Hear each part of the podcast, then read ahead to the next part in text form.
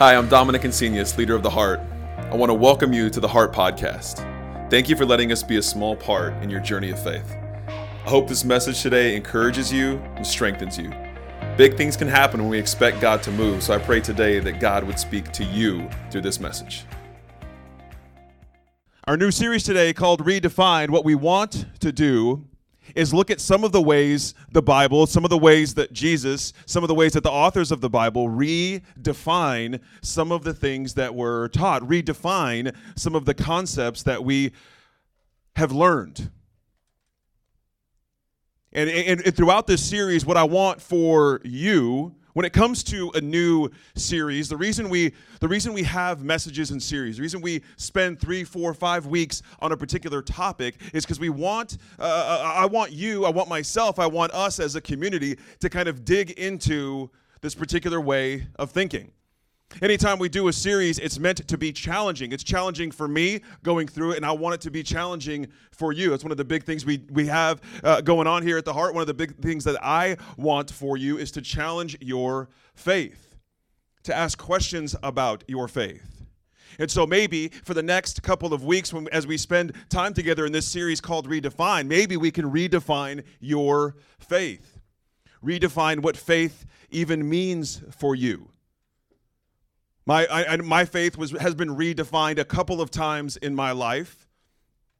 Not going to go into the whole story, but some of you know that many years ago, Amber and I, we did in vitro IVF, trying to have a baby. It didn't work, and I had to redefine my faith because for a lot of my life, my faith was defined by you pray to God, you do good things, you eat your lima beans, you know, you do all the things you're supposed to do, and then God delivers. God is there for those who are there for him. And so when we prayed for this baby and the baby didn't come, I needed to redefine my faith.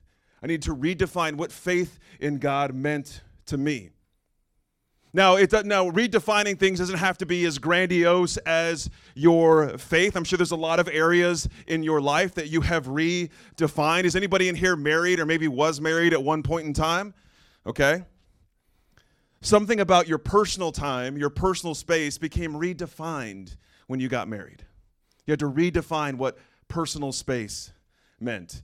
Anybody ever had kids before? Had a kid living with them for a while? If you, okay? A lot of your life was redefined when you had children. Anybody busier now than they used to be in life? Anybody? I'm not. I'm putting my hand down for that. I'm on easy street. My wife, she's busy. She is busy. She redefines busy for me. If people say, Dominic, are you busy? I'm like, compared to who? Compared to me, it's been a wild day. I had a breakfast meeting. I had a lunch meeting. I had a nap. Plus, I'm trying to finish this Netflix show. It has been a doozer of a day. But for Amber, you know, she's up, she's taking calls, and she's, you know, if I get a chance to talk to her, if I hear her voice for like 5 minutes in a day, I'm like, wow, she really had a lot of free time. She needs to get it going. She needs to do her job. What is she wasting time talking to me for? Right? Even in our life, our busyness gets redefined, depending. I remember kind of growing up, I used to think when I was in middle school, yes, I still remember being in middle school. It was only 10 years ago.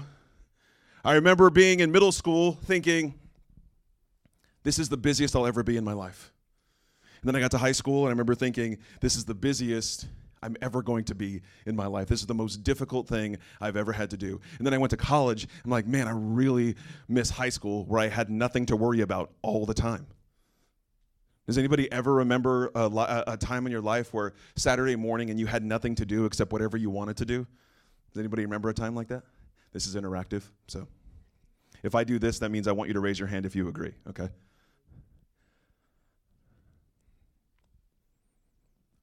So what I want to do today, what I want to do with this is to redefine our faith. And maybe you're thinking you don't need your faith redefined, and maybe you don't. Maybe you don't. But I want to challenge you to be open to redefining your faith. Because it won't take a lot of research, it won't take a lot of reading into some of the things that Jesus said to know to observe that he is redefining things as people knew them. Now, if we're looking at ancient culture, let's say we're looking at particularly the people that are in this book, this ancient culture, these ancient people who Jesus is there in front of, talking to in person, we can see that they had some cultural norms, okay? They had some things that they knew, some things that they did. And some of those cultural norms, some of those things they did in their society were taught to them through religion. Some of those things were taught to them through the culture that they were living in, right? Similar to how we are now. There's different cultures around the world, and doesn't matter if you're Christian, Jewish, or Muslim. In America, there's certain things you learn in being an American culture. So if you were Christian, Jewish, and Muslim in England, you would have different cultural norms that were taught to you by that culture. But also within our different religions, our different faiths, our different spiritualities, there's different things that are normal to us there. So Jesus is addressing these things to people. And there's so many times where Jesus says, you know, you've been taught this before, but let me help redefine that for you. And if you look in the book of Matthew, you'll find it won't take a long search at all. In fact, if you want to check it out on your own, if you just Google search Jesus, you have been taught, it's a whole list. Jesus talks about being angry. He compares anger to murder. He really does. One of the laws of the ancient world, one of the 10 commandments, maybe you've heard of those before, is you shall not commit murder. Don't commit murder. And Jesus says, you've been taught don't commit murder, but I'm going to redefine that. The spirit behind that, the heart behind that, is a spirit of anger, of hatred. And so if you're angry at someone, if you call someone an idiot, it's almost as bad. So if Jesus is going to redefine these things, what does it look like for us to redefine some of the ways that we approach our life, to redefine some of the ways we approach our faith? Okay, so we have, if you've been to the heart for any time at all, if I have more than one verse up on the screen, it's like we might as well read the whole Bible. And today I have 3. So we're going to get into it a little bit. So what I want to talk about today is going to kind of inform the rest of the series. So if you can't be here for the rest of the series and you listen to it on the podcast or watch on YouTube, I want you to kind of have a foundation or a sense of where we're going with this. So I want to start off with the book of Matthew. And in the book of Matthew, and I've mentioned this before, it's funny that it keeps coming up over the last couple of series, but this is what's referred to as the Sermon on the Mount. So there's this one particular a group of verses, this kind of long passage in the book of Matthew that spans through about 2.5 of the chapters. And it's this time where Jesus is taking time to just preach and teach to the people who are there willing to listen about how to live life, about how to approach certain things that they deal with in everyday life. And many, many of the issues that he addresses are issues that we still face today. They're issues that have to do with humanity, with us as a people, not just specifically those people in those times. So I want to read the book of Matthew. This is chapter 5, verse 17. I'm going to be reading out of the New Passion translation, so your translation might look a little bit different. That's no big deal. Jesus goes, he's going to be talking about fulfillment of the law. Now, let me say real quick, the law was very, very important to the Jewish people. Because the law wasn't just, what are we supposed to do? The law came from God. When it refers to the law, it doesn't mean the law of the land, right? It doesn't mean, you know, the laws that come down from the House and the Senate. That's not what is meant by the law here. When Jesus refers to the law, he's talking about God's law, the rules you're supposed to follow if you are a child of God. And so it was a big deal. It was very, very serious. So when he addresses the law, he's not doing it lightly. So let's check out what he says. This is verse 17. If you think I've come to set aside the law of Moses or the writings of the prophets, you're mistaken. I have come to fulfill and bring perfection to all that has been written.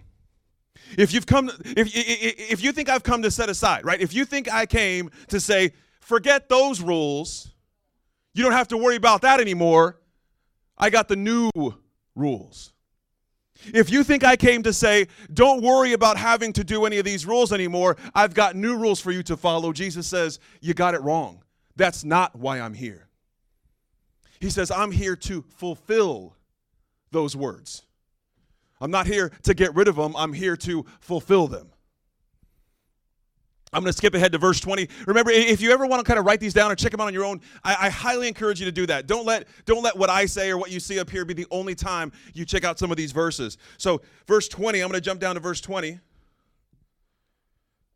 Watch this.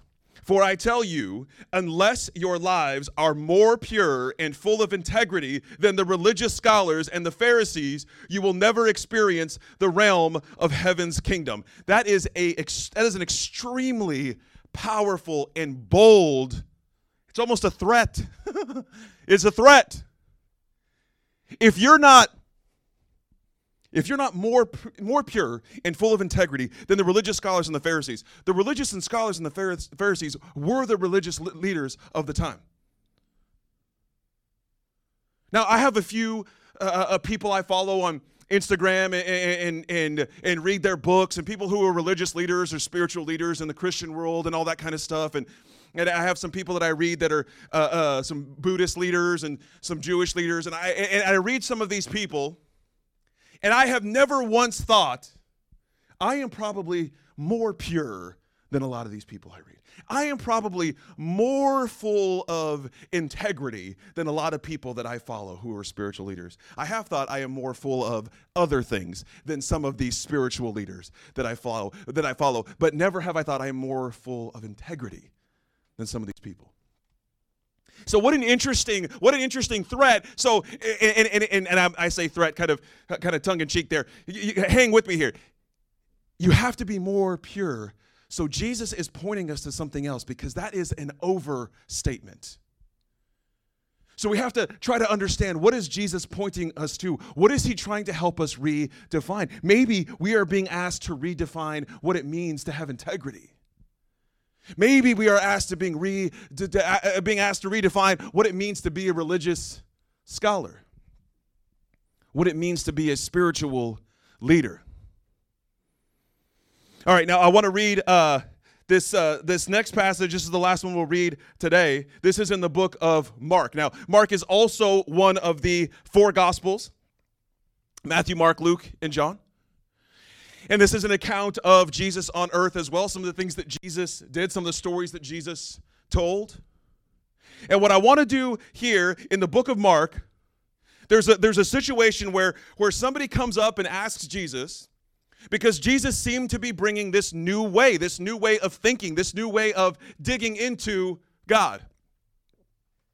Jesus seemed to be bringing this new way. So people naturally assumed, okay, so the old way is now gone. That's how our brains think. That's how we all think.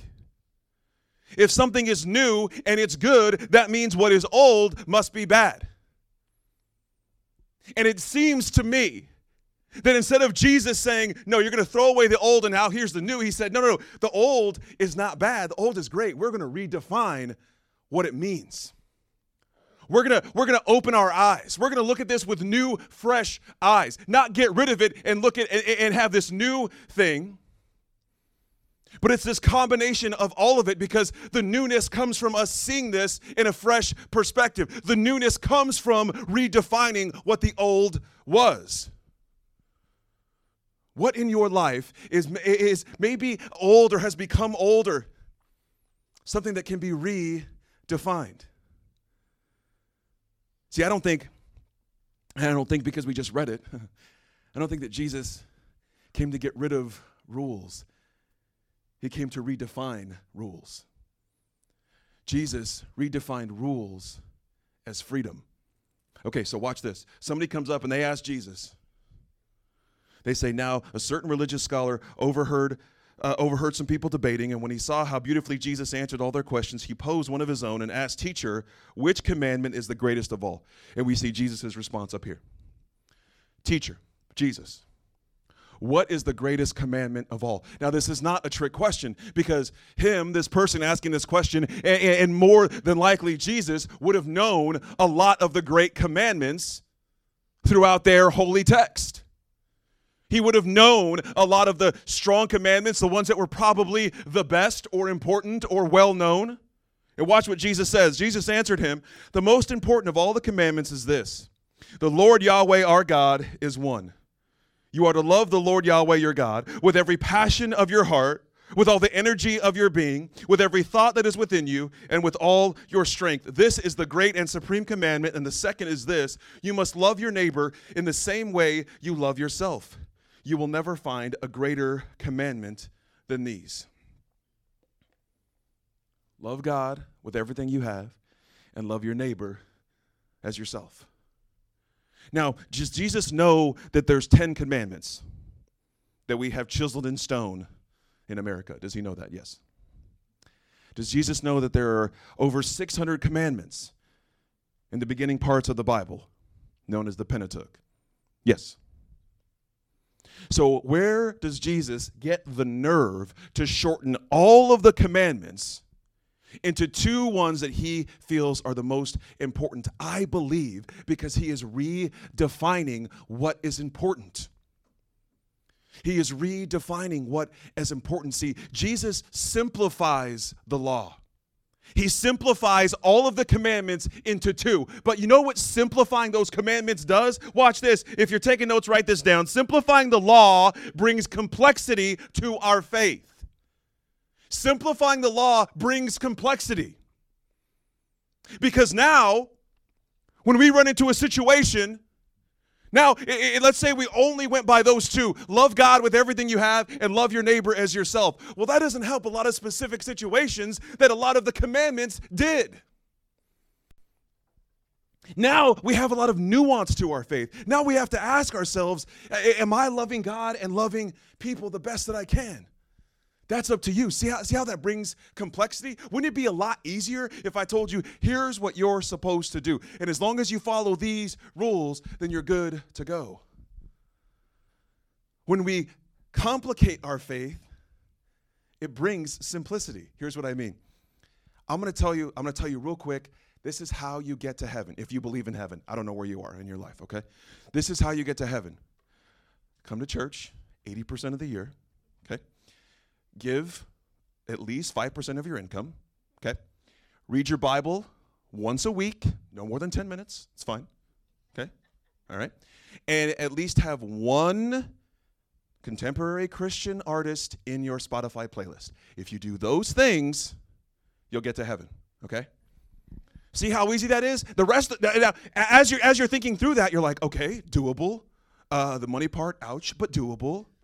Okay, read 10 minutes a week. I can handle that. Okay, music. Okay, I'm in. I think I'm getting to this heaven place. Right? The more we simplify the rules, the more we make it super clear what you're supposed to do, now there's no complexity to your faith because you're just following the rules, right? Now there's no complexity to your faith because as long as you hit these check marks, as long as you do these things, you're good to go. But Jesus says there's no more checklist. There's not a checklist anymore. Instead of a checklist, I'm giving you freedom. You're free to do whatever you want. So instead of a checklist, I'm going to say you can come to church whenever you want or don't. It's up to you. Giving money, you don't ever have to give. That's not what this is about. Do whatever you want. Read your Bible. I'm not there when you're reading it. Whether you do or don't, I can't see it and I don't care. See how when we remove the rules, freedom brings so much more complexity. It's so much easier to follow rules than it is to manage freedom. It's so much easier to follow rules than it is to manage freedom. So write this down if you're taking notes. Jesus gave us freedom to follow our faith, not rules. That's the freedom we have. Following rules, that's easy. You don't need to come to church on Sunday. You don't need to hear anything from me or anything from people like me. If you're going to follow rules, you can find lists of them everywhere. But following rules doesn't challenge anything. We are only challenged when we step into managing our freedom. That's when relationships are challenged, including our relationship with God. It's when we step into managing our freedom. Now, I know not everyone raised their hands earlier when they said that, when I asked if you had children, but everyone in here can remember being 12, 13, 14, 15, 16, 17. Maybe you can't remember because you're not there yet. But there was. I remember growing up, and back when gas was $1 a gallon, and my parents, there was a strict rule. I'm the oldest boy, so there's a strict rule. You had to be home by midnight. And so, I'm pushing that. I'm leaving my friend's house. It was a Bible study, so we were just. It's a 2-kegger Bible study. And I remember leaving just barely enough time for me to get home by 12:00 and 59 seconds. And then my parents, I think it was my senior year, they're like, you know what? No curfew. As long as you let us know you're where you are, as long as you let us know you're safe, you don't drink and drive, have fun. No curfew. Can anybody guess what time I was home on those nights I didn't have a curfew? Midnight. No one else is hanging out after midnight, at least when I was in high school. Or they weren't telling me where they were hanging out. Ooh, ouch.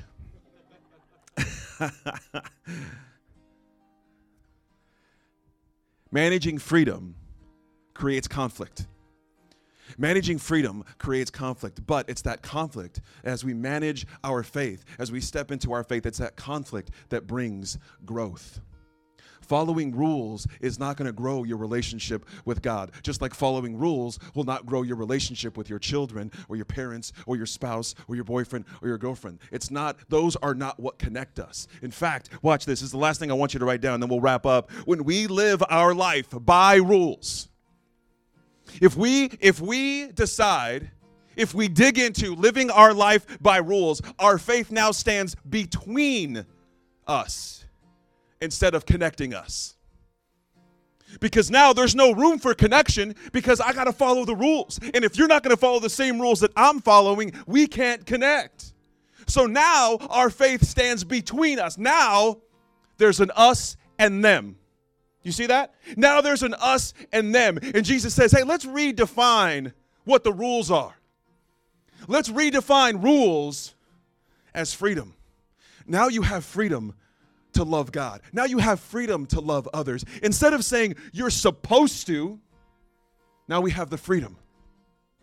And the freedom to love God and the freedom to love others is going to be the most challenging thing that we'll face in our life, because sometimes what you pray for doesn't come true, doesn't come to pass.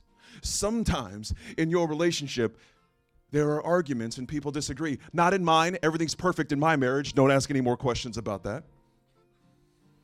Sometimes there is conflict, and if we're stuck in rules, then our faith stands between us instead of connecting us. And I want your faith to connect you to others in your life. I want your faith to be a sticky connection point between you and the people around you, not something that separates you from them. There's already enough of that. There's already enough of that going on, of this us and them. Let's be people. Let's decide today. You decide today for you. Let's be people of faith, of the kind of faith that connects us to others, whether they follow the same rules we do or not. That's tough. That's challenging. For some people, it's impossible. But I want to challenge you with that today, just like I'm going to challenge myself with that. If you could, close your eyes and bow your head just for a moment. I want to pray with you today. God, thank you for the opportunity to be in this room together, to be learning together, to be growing together. God, I pray that we would be bold and brave enough this week to challenge our faith, to let our faith be something that connects us to people, not separates us because of rules, but connects us through faith. We thank you for that, and we pray that in Jesus' name. Amen.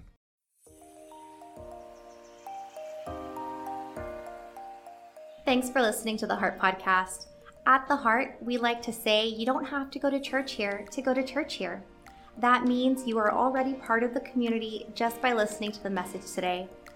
If today's message connected with you, we want to invite you to share it with someone who may benefit from it. We would love to be a part of your journey of faith.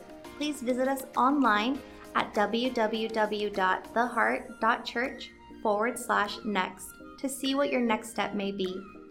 And if you live near San Marcos, Texas, we would like to invite you to visit us in person this Sunday morning at Evo Springtown. Remember to be bold this week and connect with those around you. It's how your relationships grow and how your faith grows.